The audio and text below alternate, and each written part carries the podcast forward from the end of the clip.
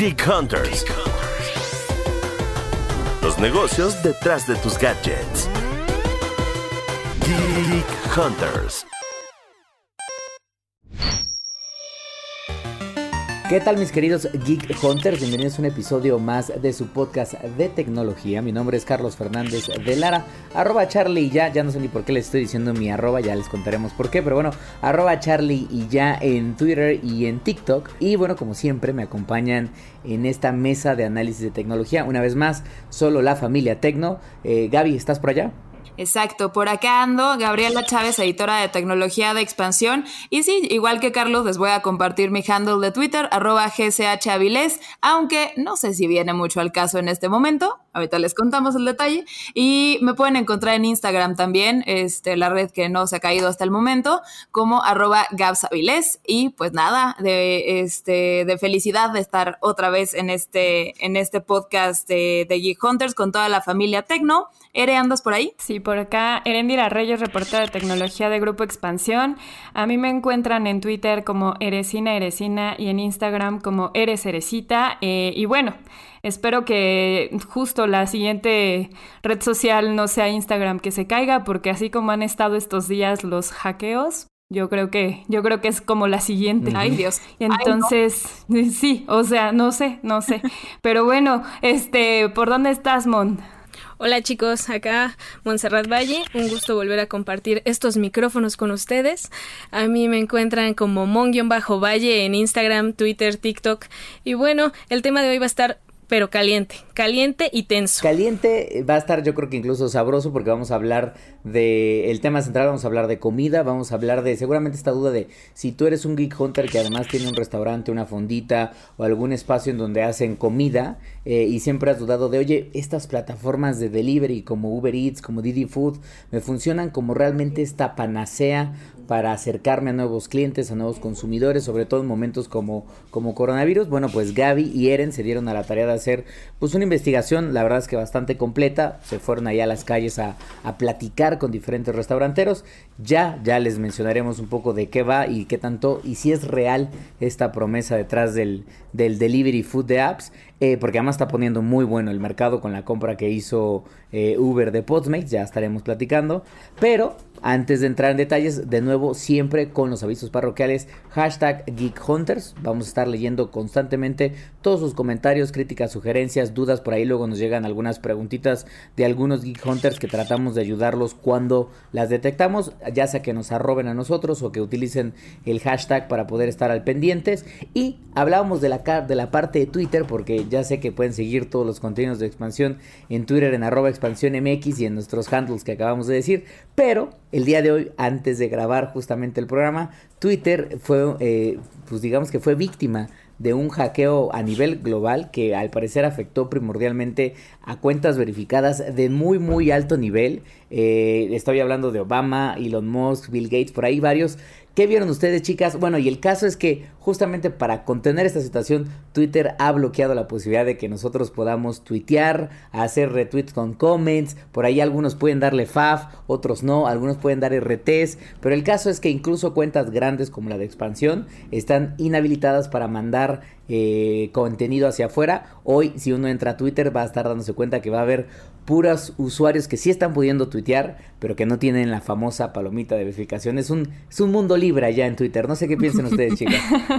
Pues yo me siento... Es un mundo eh, libre de verificados. Exacto. Yo me, me, sentí feliz por un momento del hackeo, nada más para, para, saber que por tener la famosa palomita azul, estoy en la misma cajita que Elon Musk y Barack Obama y, y demás. Pero ya fuera de eso, el día que quieres tuitear, ese día no puedes. Sí, y además es, está feo. O sea, justo yo intenté igual tuitear desde la computadora y me salió el mismo mensaje que te había salido a ti como si fueras un bot. Ajá. Y justo hace una semana estábamos hablando de bots en Twitter. Fue como, ok, me acaba, esto es como karma. Por haber dicho que todo ese porcentaje de usuarios eran bots, te acabas de convertir en uno, ¿no? Exacto. Eh, sí, fue muy frustrante, pero, pero bueno, ahorita estamos temporalmente esperando que Twitter medio, medio libere eso, porque ni siquiera podemos cambiar las contraseñas ni nada. Nada. No, no, y al parecer no es solo para algunos, pero bueno, la misma cuenta de México también tuiteó hace ratito de que están revisando el incidente y que justamente lo que están haciendo durante la investigación decidieron desactivar la funcionalidad ya sea de restablecer contraseña, de tuitear de algunas cuentas, particularmente las verificadas. Y tiene que ver, por si tienen duda, ahí chequen la noticia en expansión.mx diagonal tecnología. Pues al parecer una red de hackers, no sabemos qué, pero sabemos que es que querían obviamente promover una una cuenta o un, una especie de plataforma de criptomoneda falsa y empezaban obviamente a tuitear como el mensaje con esta insistencia de bueno si tú depositas ahora por cada Bill Gates ponía de por cada mil dólares que llegue yo pondré otros dos mil o te daré otros dos mil el caso es que era un scam eh, pero bueno creo que Eren tú hiciste la nota no exactamente. De hecho justo lo que pasó fue que se colgaron estos mensajes inmediatamente los borraron también los mensajes porque las la misma los mismos usuarios que ocupan la, la red se dieron cuenta y eliminaron el tweet, pero lamentablemente muchísima gente eh, siguió cayendo en la estafa y hizo las transacciones vía Bitcoin. Entonces, ahorita ya llevan 1.100 millones de dólares, 1.100, este, ah, 100 mil dólares eh, recaudados, pero está ascendiendo la, la la suma. Entonces, eh, bueno, es, es eh, una, una, práctica que no se había visto como tal en, en, la red social, porque además se estaban colgando pues de figuras que pues en teoría están verificadas, que en teoría tienen muchísima influencia.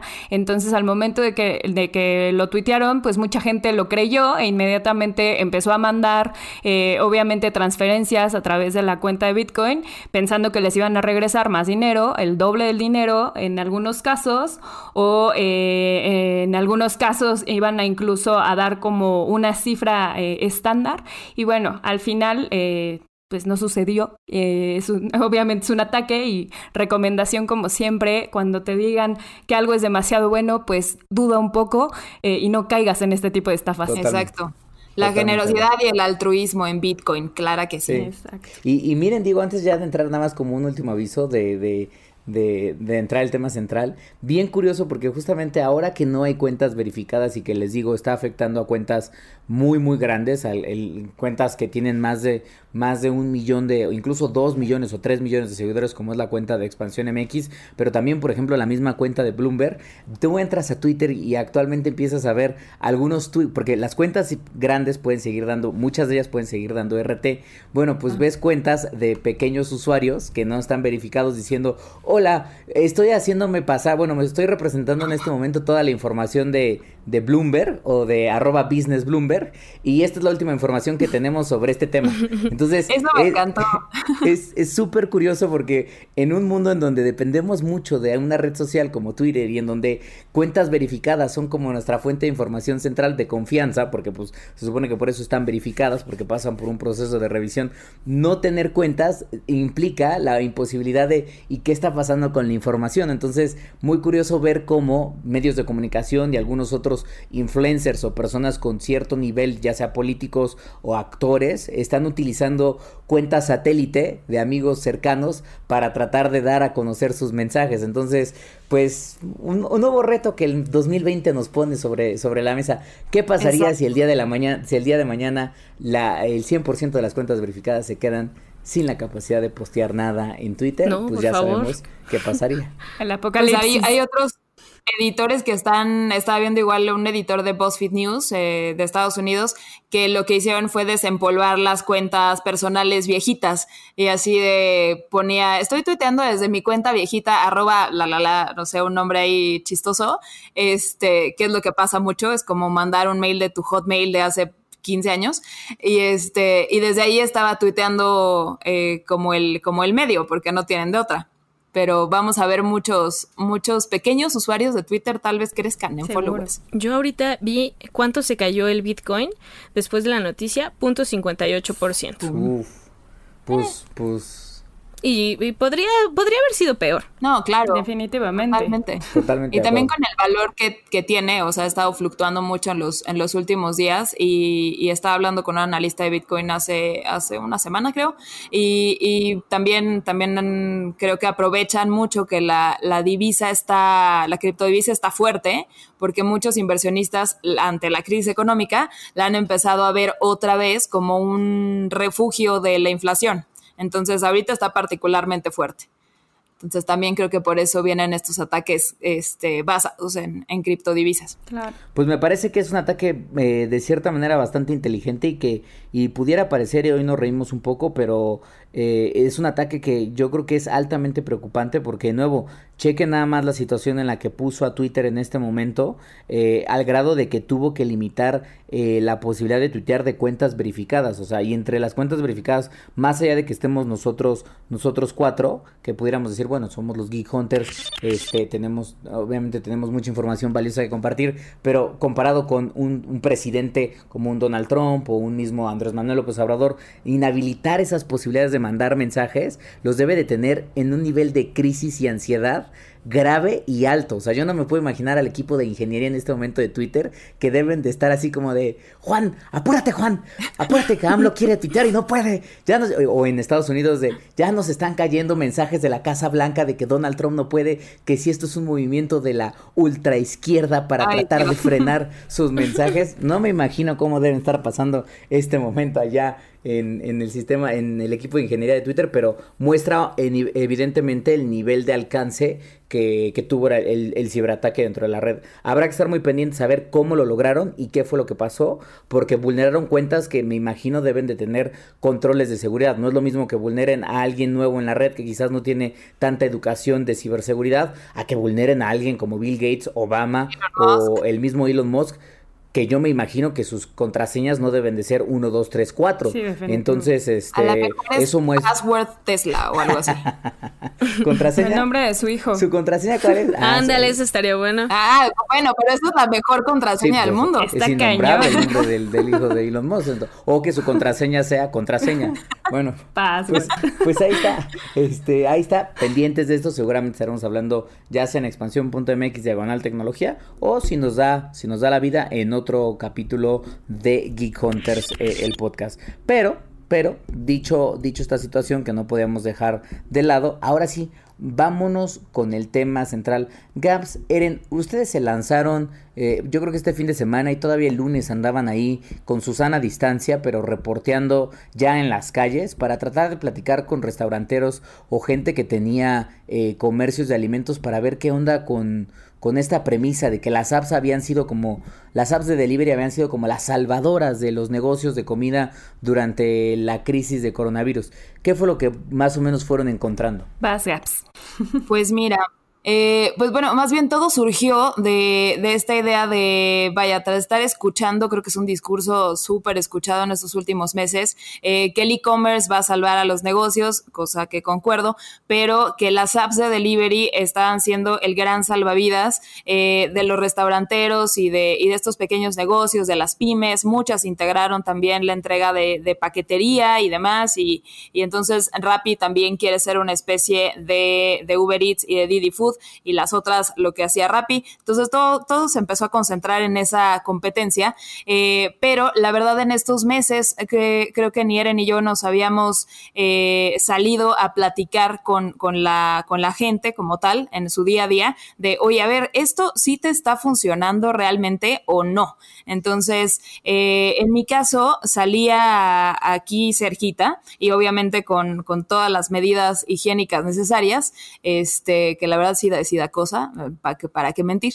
Eh, pero bueno, me salí por aquí cerca de donde vivo, hay varios cafecitos y restaurancitos y yo había visto eh, que en los últimos meses habían puesto, cuando cerraron, carteles afuera de, de sus, de sus tiendas, sus lugares del de, negocio, eh, cartulinas que decían ya nos mudamos a Uber Eats o a, a, Didi Food o un número de WhatsApp para hacer pedidos y mantenerse activos. Eh, algunos ya cerraron definitivamente, otros la mayoría no, pero este, los, que, los que ya empezaron a abrir también con, con esta reapertura sin gente en las mesas y demás, siguen muy montados en plataformas como Didi Food y Uber Eats. Y platicando con, con un par de cafeterías, me decían que aunque sí les ha, les ha eh, generado tracción y pedidos en los, en los últimos meses el estar en estas plataformas y, algunos de ellos dicen, de verdad, si no hubiera sido por los dos pedidos al día que me caían por estas plataformas,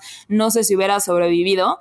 La cantidad que les cobran de comisión y lo que les, lo, que tienen que hacer para aparecer en las listas de recomendados, entrar a promociones muy agresivas y todo eso, les está comiendo las ganancias de una manera inmensa. O sea, por ejemplo, los que están en Didi Food tienen que pagar un 30% de comisión masiva. Y esto es muchísimo. Depende del tipo de negocio que seas. Pero si eres uno muy chiquito, creo que tener una comisión tan grande no les, no les sale. Entonces, creo que eh, en mi caso fueron comentarios más o menos buenos, pero eh, si te dicen, han sido una muleta, estas, para ponerlo en esos términos, han sido una muleta estas apps de delivery, pero no son el salvavidas y no son la panacea. En el caso de, Derek, creo que te, topaste con, un cafecito que, que me gustó también la, la historia de que ya prefieren mejor abrir sus puertas, ¿no? Y que la gente vaya. Sí, exacto. De hecho, a mí el par de historias que me tocó, que yo tuve que reportearlas remotamente porque tengo que estar encerrada aún, eh, pero bueno, en, en, mi caso eh, fueron dos lugares, Doctor Pizza y Motín. Eh, en el caso de Motín, ellos usan tanto Uber Eats como Rappi y además tienen ya ahorita un servicio de WhatsApp y tienen el servicio de delivery propio. y lo que ellos comentaban era que justo habían tenido que trasladar eh, la operación a hacerla ya propia y habían mejor decidido abrir porque solamente en la semana de la nueva normalidad habían logrado tener un 25% más de ventas. Obviamente eso tiene que ver con que no tienen que estar, eh, bueno, eh, los gastos que requieren de las comisiones, que van más o menos del 22 al 30% masiva que tienen las aplicaciones en promedio, porque no hay, en el caso de Uber Eats, por ejemplo, no hay una tasa definitiva, sino que en teoría Uber por cada negocio eh, ve cuál es eh, la comisión que es más adecuada para, para, el, para el restaurante. En el caso de, Didi sí está el estándar y en el caso de Rappi también hay un estándar, pero más o menos la variación es entre el 22 y el, y el 30%. Eh, es muy alta. Y además el otro tema es que eh, la representación de las ventas de delivery también creció muchísimo. O sea, en el caso de Doctor Pizza tenía un porcentaje de más o menos 25% de sus ventas totales al mes delivery y de repente se disparó este porcentaje al 80% de sus ventas.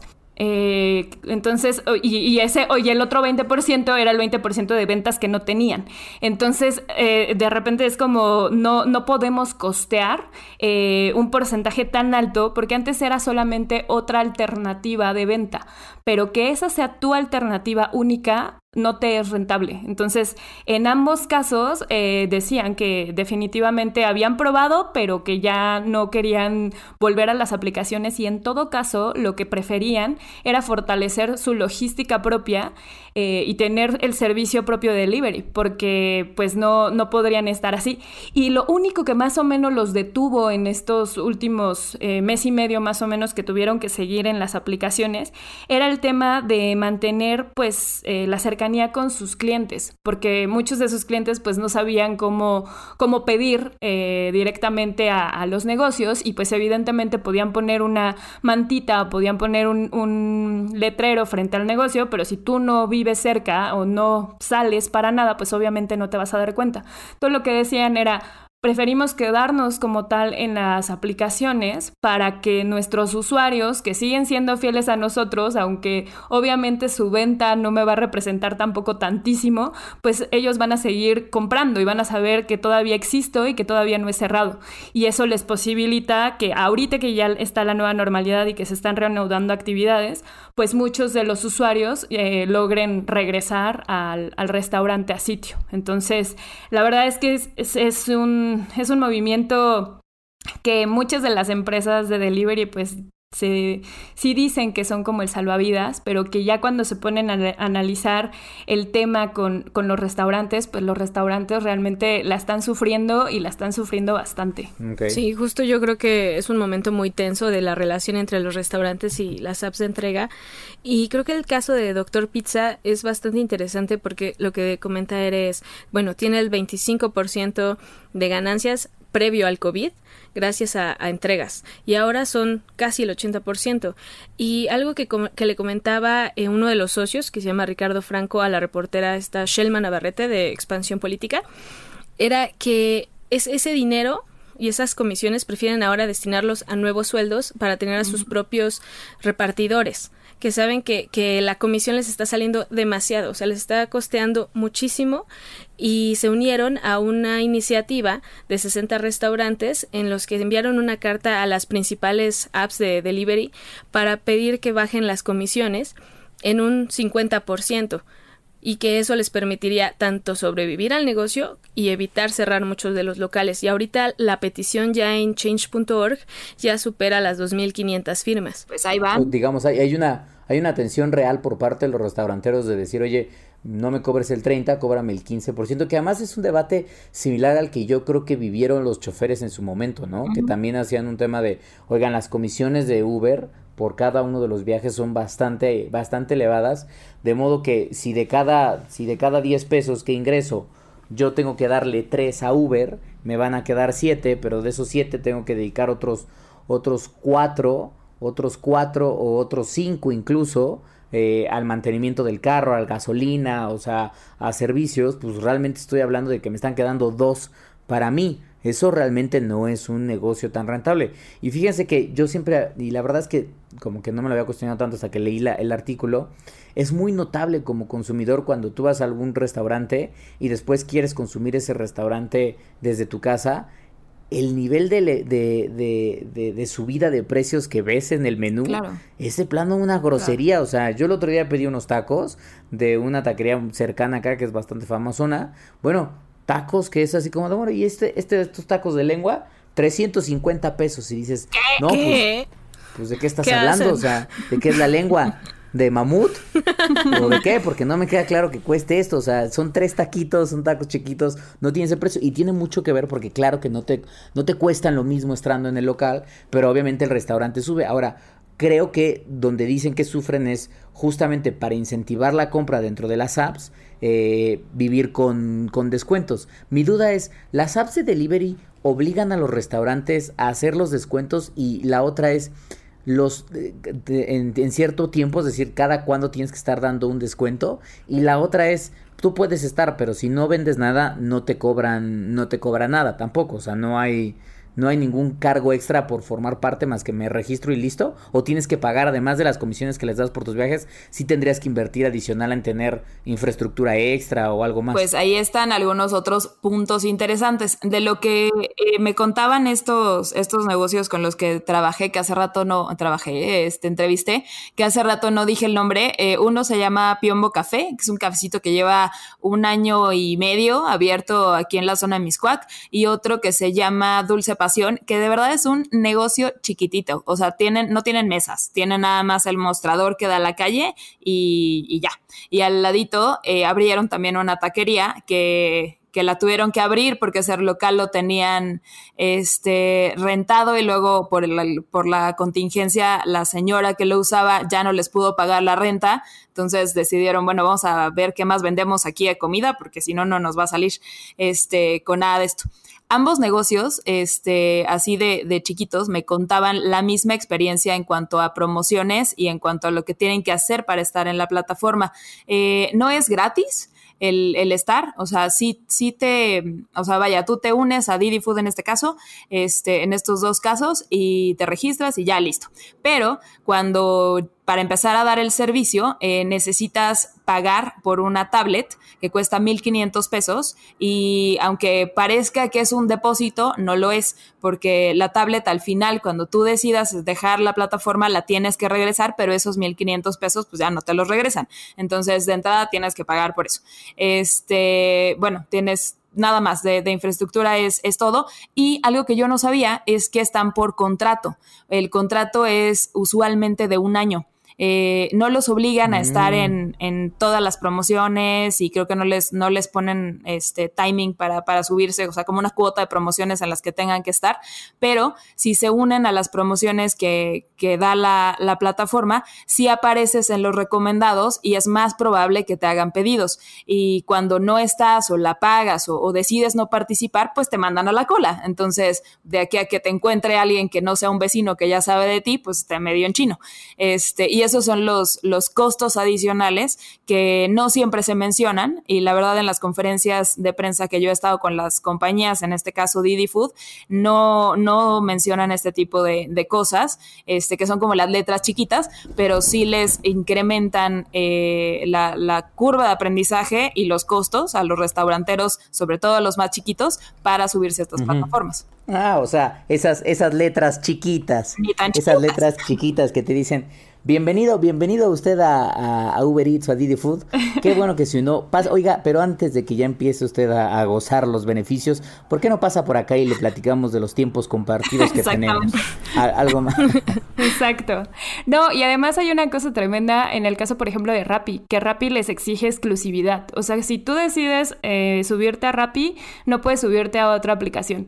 Es, es como, vas a estar en mi aplicación o no vas a poder estar en otra. Entonces, eso obviamente, aunque sea, de hecho, el contrato es, es anual, si ellos ah, en este momento, por ejemplo, querían subirse a alguna de las otras aplicaciones, Rappi los podía, o sea, dentro del contrato, no los dejaba. Oye, y esa exclusividad, esa- perdón que te interrumpa, esa exclusividad también la manejan Uber Eats y Didi Food, porque si, si ese es el caso, estaría muy agresivo, ¿no? No, ellos no. Hasta donde sé, Didi Food no lo Uber hace, Eats tampoco. pero eso no lo tengo claro. Me lo comentaron algunos de los negocios, pero que la, la comisión varía de Uber Eats, varía si, com- si estás en más, más de una aplicación o solo estás con ellos. Ahí, ahí sí es un, un caso, pero Uber Eats no nos dio más información. Sí, Uber, Uber Eats de plano no, no dio información clara sobre las comisiones que cobra. Lo que sí es que pasa como pasa con los repartidores, entre más pedidos tengas, entre más pedidos generes, obviamente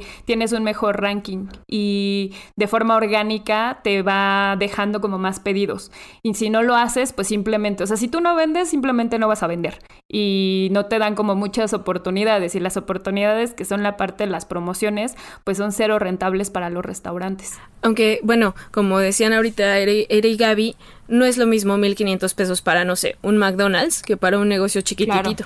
Ahí se, come el negocio tal cual. Y yo hace unas semanas platiqué con eh, Mireya Ortiz, que es dueña de un negocio de comida vegana que se llama Pedalea Libre. Y ella me decía, es que yo nunca me he subido a estas apps de delivery porque además de que tratan con comisiones muy bajas, al, digo, les dan muy bajas ganancias a los repartidores, las comisiones para mí son muy altas y prefiero tener mis propios repartidores y lo que ella hace es se publicita en Instagram y en Facebook y la mayor parte de sus clientes los maneja por WhatsApp. O sea, y creo que esa es otra alternativa para evitar este tipo de, pues, de comisiones y que la gente te siga conociendo. Ahora, no sé si ustedes, ahorita que Carlos contaba de sus taquitos de lengua, era, se han fijado que ni siquiera los precios en el mismo restaurante están unificados. O sea, yo he pedido de McDonald's, por ejemplo. Y me sale 20 pesos más barato comprar el mismo McTrio en Sin Delantal que en Uber. Ah, sí. O sea, Pero eso supongo que tiene que ver con, con las comisiones. Ajá. Me Claro. contaban, Sí. si tienes una comisión de 30%, pues subes los precios al menos 30% para que te medio salga, pero en algunos casos lo subirás, no sé, 35, 40, depende del margen que quieras, que quieras sacar. Pero si estás en varias aplicaciones, y esto es una suposición mía, pero a lo mejor si en, en Sin Delantal la comisión es un poco más, más baja, pues lo subes un poquito menos. Pero, híjole, no sé, es como competir contra sí, Sí. mismo dentro del, de- de- del mismo Baja. y circulito. obvio lo termina pagando el usuario. Ajá, ¿no? exacto. Sí, no, total. Y porque además, digo, nada más en complemento a eso que dice Mon, lo que vemos como usuarios es incluso un diferenciador entre, entre franquiciatarios. Porque, por ejemplo, acá donde, donde yo vivo, de repente me llegan, o sea, tengo opción de comprar, de comprar comida de diferentes sucursales de Sushito, porque tengo dos que están relativamente cerca. eh, y a veces los precios entre ambas sucursales ni siquiera machan dentro de la misma plataforma. Entonces creo que eso también está haciendo un, un juego de precios que pues al final del día se lo termina con, eh, comiendo el consumidor en esta necesidad de decir, oye, pues es que yo no quiero salir a arriesgarme, en este caso por ejemplo de coronavirus, este, prefiero pedir, eh, pero pues obviamente también creo que es, ok, va a pedir, pues que, eh, ni siquiera es que el restaurante se, está, se esté viendo vivales, o sea, ni siquiera es que el restaurante esté diciendo, ah, no, pues como me van a pedir, pues este, y están en sus casas, aprovechate y súbele los precios 50%.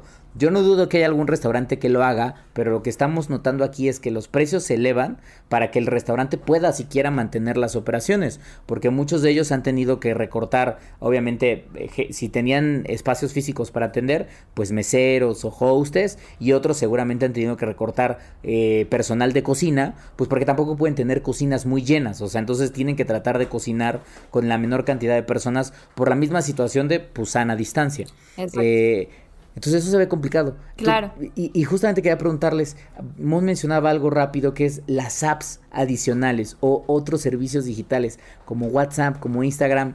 ¿Será, será quizás el momentum para estas? O sea, para que nos volvamos consumidores de pedidos de a domicilio, pero, pero vía WhatsApp, vía una iMessage, vía vía una cuenta de Instagram? Hay mensaje en México, lo veo difícil, pero yo ahí, no estábamos en California, Carlos. Exacto. La verdad. Este, pero aquí yo, yo veo dos, dos cosas. Una, eh, creo que sí es el momento que, digo, no, no sé hasta qué punto eh, vaya a ser como también darle todo al, al mayor jugador, porque pues Facebook está detrás de todas estas, pero es el gran momento de WhatsApp porque es lo que más se usa, lo que tal vez menos intermediarios tiene y muchos negocios están logrando fidelizar a sus clientes y tener una experiencia más cercana con ellos y darles una mejor atención de traqueo de sus órdenes, del pedido, de promociones, de todo vía WhatsApp. Es lo que más, más he visto, la, la verdad, este, sobre todo con los negocios chiquitos. Y la otra alternativa que veo que Ere pudo platicar con una de estas y creo que hay más.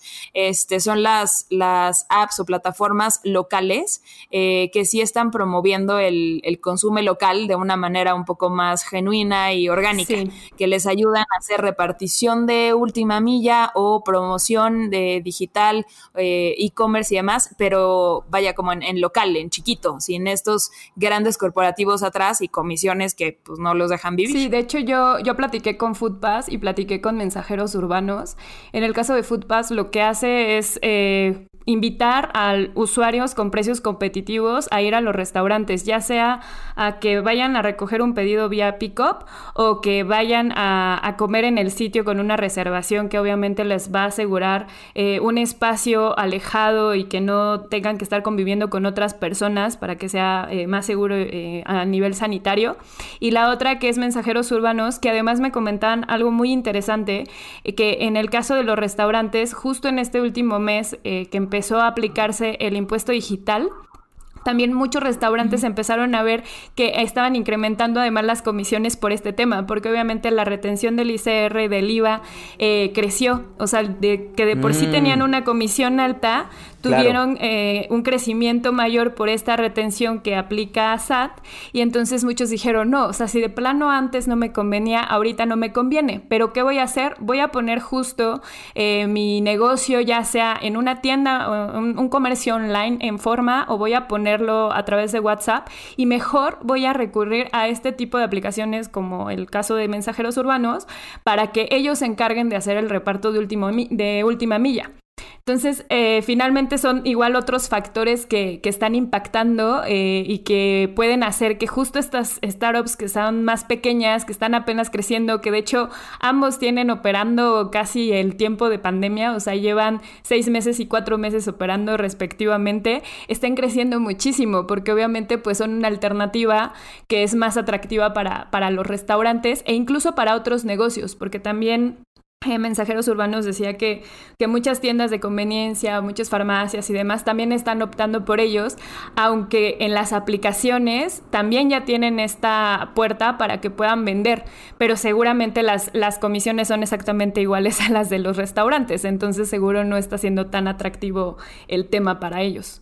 Claro. Claro. Y entonces las apps, las apps también se van a ver, las apps de delivery food se van, se van a ver también afectadas por lo del impuesto de servicios digitales. Ah, sí. de hecho es, es, similar a lo que pasa con el impuesto, pero aplicado a los conductores. O sea, no va a ser al usuario final, sino más bien a quienes hagan uso de la plataforma. Y en este caso, quienes hacen uso de la plataforma son los restaurantes o los negocios. Mm, pues entonces ahí está un poco más el reto. Ahora, yo creo que para comenzar a cerrar, eh, justamente les quería preguntar cómo ven hacia adelante el juego o el mercado del app de libre. Eren mencionaba la llegada de, de, de, estos jugadores que están tratando de solventar pues un poquito esta situación. Creo que incluso también platicaste con eh, es el caso de lo de Food Pass, ¿no? Que también creo que platicaste con, con el cofundador de, de, la empresa. Y lo mencionaba al principio porque, más bien, porque al principio del programa yo decía, oigan, pues hace, fue creo que hace una semana cuando Uber Eats anunció, o bueno, Uber anunció que estaría adquiriendo la totalidad de las operaciones de Postmates, una empresa que por cierto llegó al mercado mexicano y así como llegó, casi casi se fue, pues porque no, no les fue muy bien. Eh, no sabemos si va a regresar o qué significa la compra de Postmates pero también vemos un mercado, yo veo un mercado de delivery food bastante fragmentado, pero con líderes muy claros y me hace recordar el reportaje que, que, que, que Chavis y yo hicimos hace ya varios años ahí en Expansión sobre cómo estaba cuando había los indelantales y los de... ¿Cómo se llamaban los otros? Comemos ya. Pedidos ya. Me antoja. O sea, empresas que ya, ya, quedaron ahí. En... Ya fueron. queda sin delantal, queda sin delantal. Pero hacia futuro, ¿cómo lo ven? Porque yo veo algo crítico. O sea, los restaurantes en un momento en donde están tratando de sobrevivir, sí ven como canal a estas empresas para atraer clientes. Pero son canales muy caros. Y el problema es que ellos no tienen la capacidad, probablemente, no son todos McDonald's, para solventar ese costo de infraestructura. Entonces pudiera ser que entonces no son la solución no son la solución y esta premisa que veníamos platicando desde hace algunos años de que Uber Eats es de las pocas divisiones de Uber que son rentables, pues podría cambiar. Exacto. Este, mira, yo veo, eh, sacando un poco ese reportaje que mencionas del baúl de los recuerdos, este, que creo que va, o sea, todo es cíclico, de verdad, y, creo que, que, vamos a regresar a un poco a esta oferta local o hiperlocal que había cuando hicimos ese reportaje hace como ay Dios mío, cinco o seis años yo creo, este, que todo el mundo nos tira a locos, así, ¿por qué estamos haciendo un texto de, de entrega de comida a domicilio con aplicaciones? ¿Qué es eso? Y casi no había datos ni nada, y ahora es un, una industria gigante, este, que está eh, concentrada en dos o tres jugadores a nivel global. O sea, las grandes, Just Eat, la inglesa esta, se comió a, a, este, a otras operaciones, incluidas sin delantal, o sea, aunque sigue existiendo la marca, pero ellos la compraron hace algunos años, este, en toda, vaya, toda la marca la, la compraron. Uber Eats por otro lado, Didi Food por otro lado. Eh, en Asia hay un poquito más de variedad con, con Grab y existe este Dash, eh, en, en, otros, en otros lugares, pero todo se fue concentrando, concentrando y tenemos nada más ahorita a, o sea, realmente grandes, a Just Eat, a Uber y a Didi. Y creo que esa concentración de mercado es lo que los está eh, les está permitiendo el, eh, el, tener comisiones tan grandes y ponerle la pata en el pescuezo a los restauranteros uh -huh, uh -huh. y aprovecharse de la crisis. Entonces, claro siento, y ojalá suceda, que el, el, ciclo sí dé la vuelta y se vuelva a generar una oferta local e hiperlocal de servicios, ya sea de, de repartidores de, de última milla o plataformas de entrega y gestión de, de órdenes, pero locales, o sea, que, que, sí se suban a la tendencia porque lo es y es algo que ya se volvió parte de la canasta básica digital, pero eh, que no tengan unas comisiones que las tengas que pagar a fuerza porque no hay de otra. Entonces, claro. ojalá se vuelva a hacer esta oferta eh, localizada y, y, que el mercado, pues, se vuelva más competitivo y más fragmentado, porque si no, nos vamos a quedar con tres nombres nada más.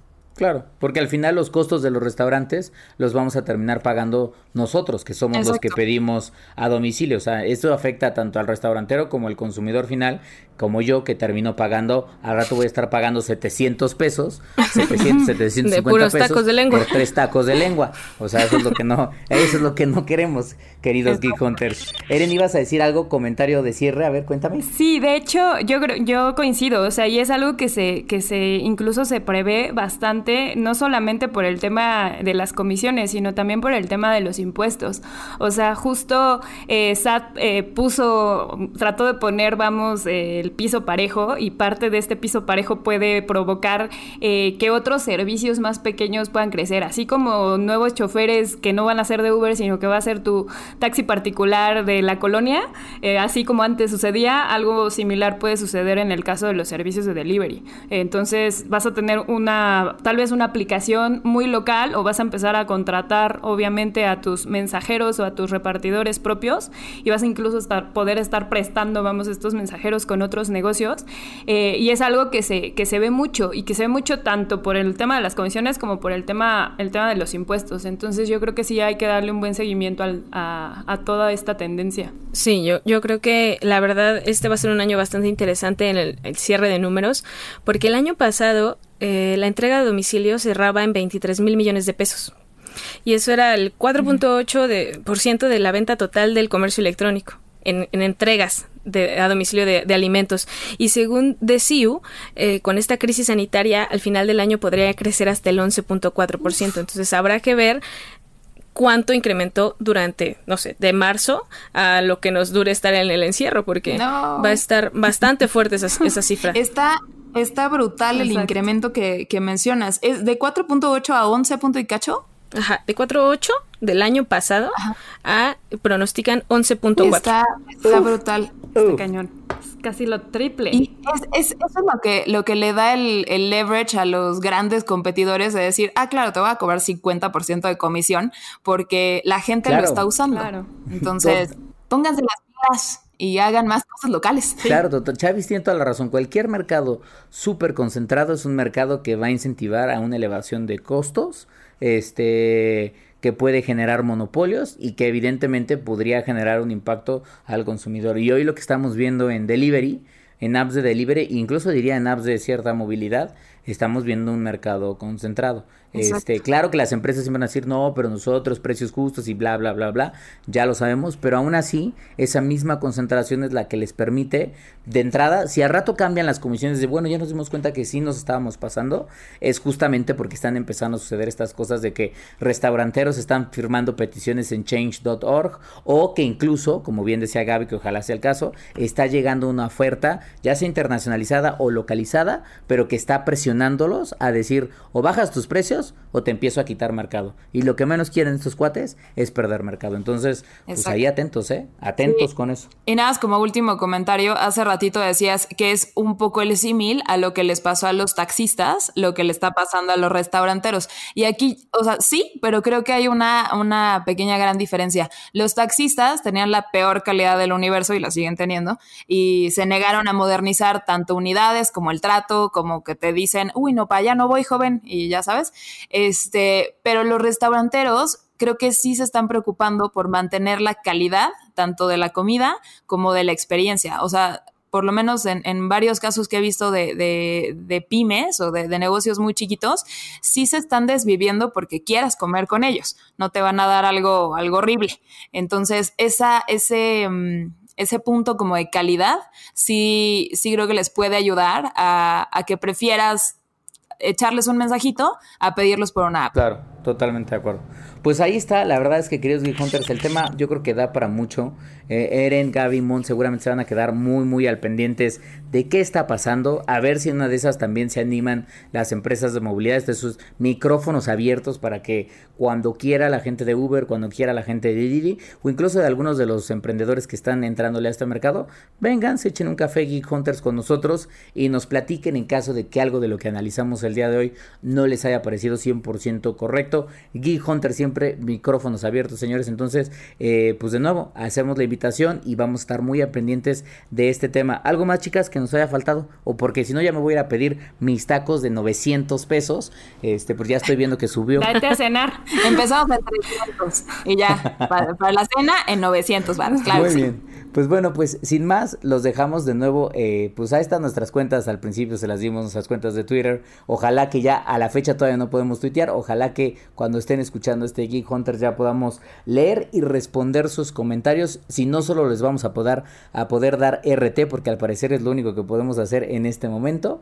Eh, algunos, no todos. Yo no puedo ni entrar. No me deja. Como bots, como bots. Yo ya, yo ya pude tuitear. Ah, bueno, miren, Eren ya está, eh, Eren ya, Eren ya ha sido de las Eh. seleccionadas. Digamos que en esta purga, en esta purga de Twitter 2020, Eren ya, ya elevó, ya se elevó a otra categoría. Ya la libré. libró. Eh, pero bueno, pues estemos, estemos al pendientes de ese y otros temas. Y sin más, les agradecemos enormemente que nos hayan acompañado una vez más, como cada semana, hasta este momento aquí en Geek Hunters, el podcast. Y pues nos escuchamos con otro temazo la próxima Claro semana. sí. Bye. Pues hasta la próxima. Bye. Bye.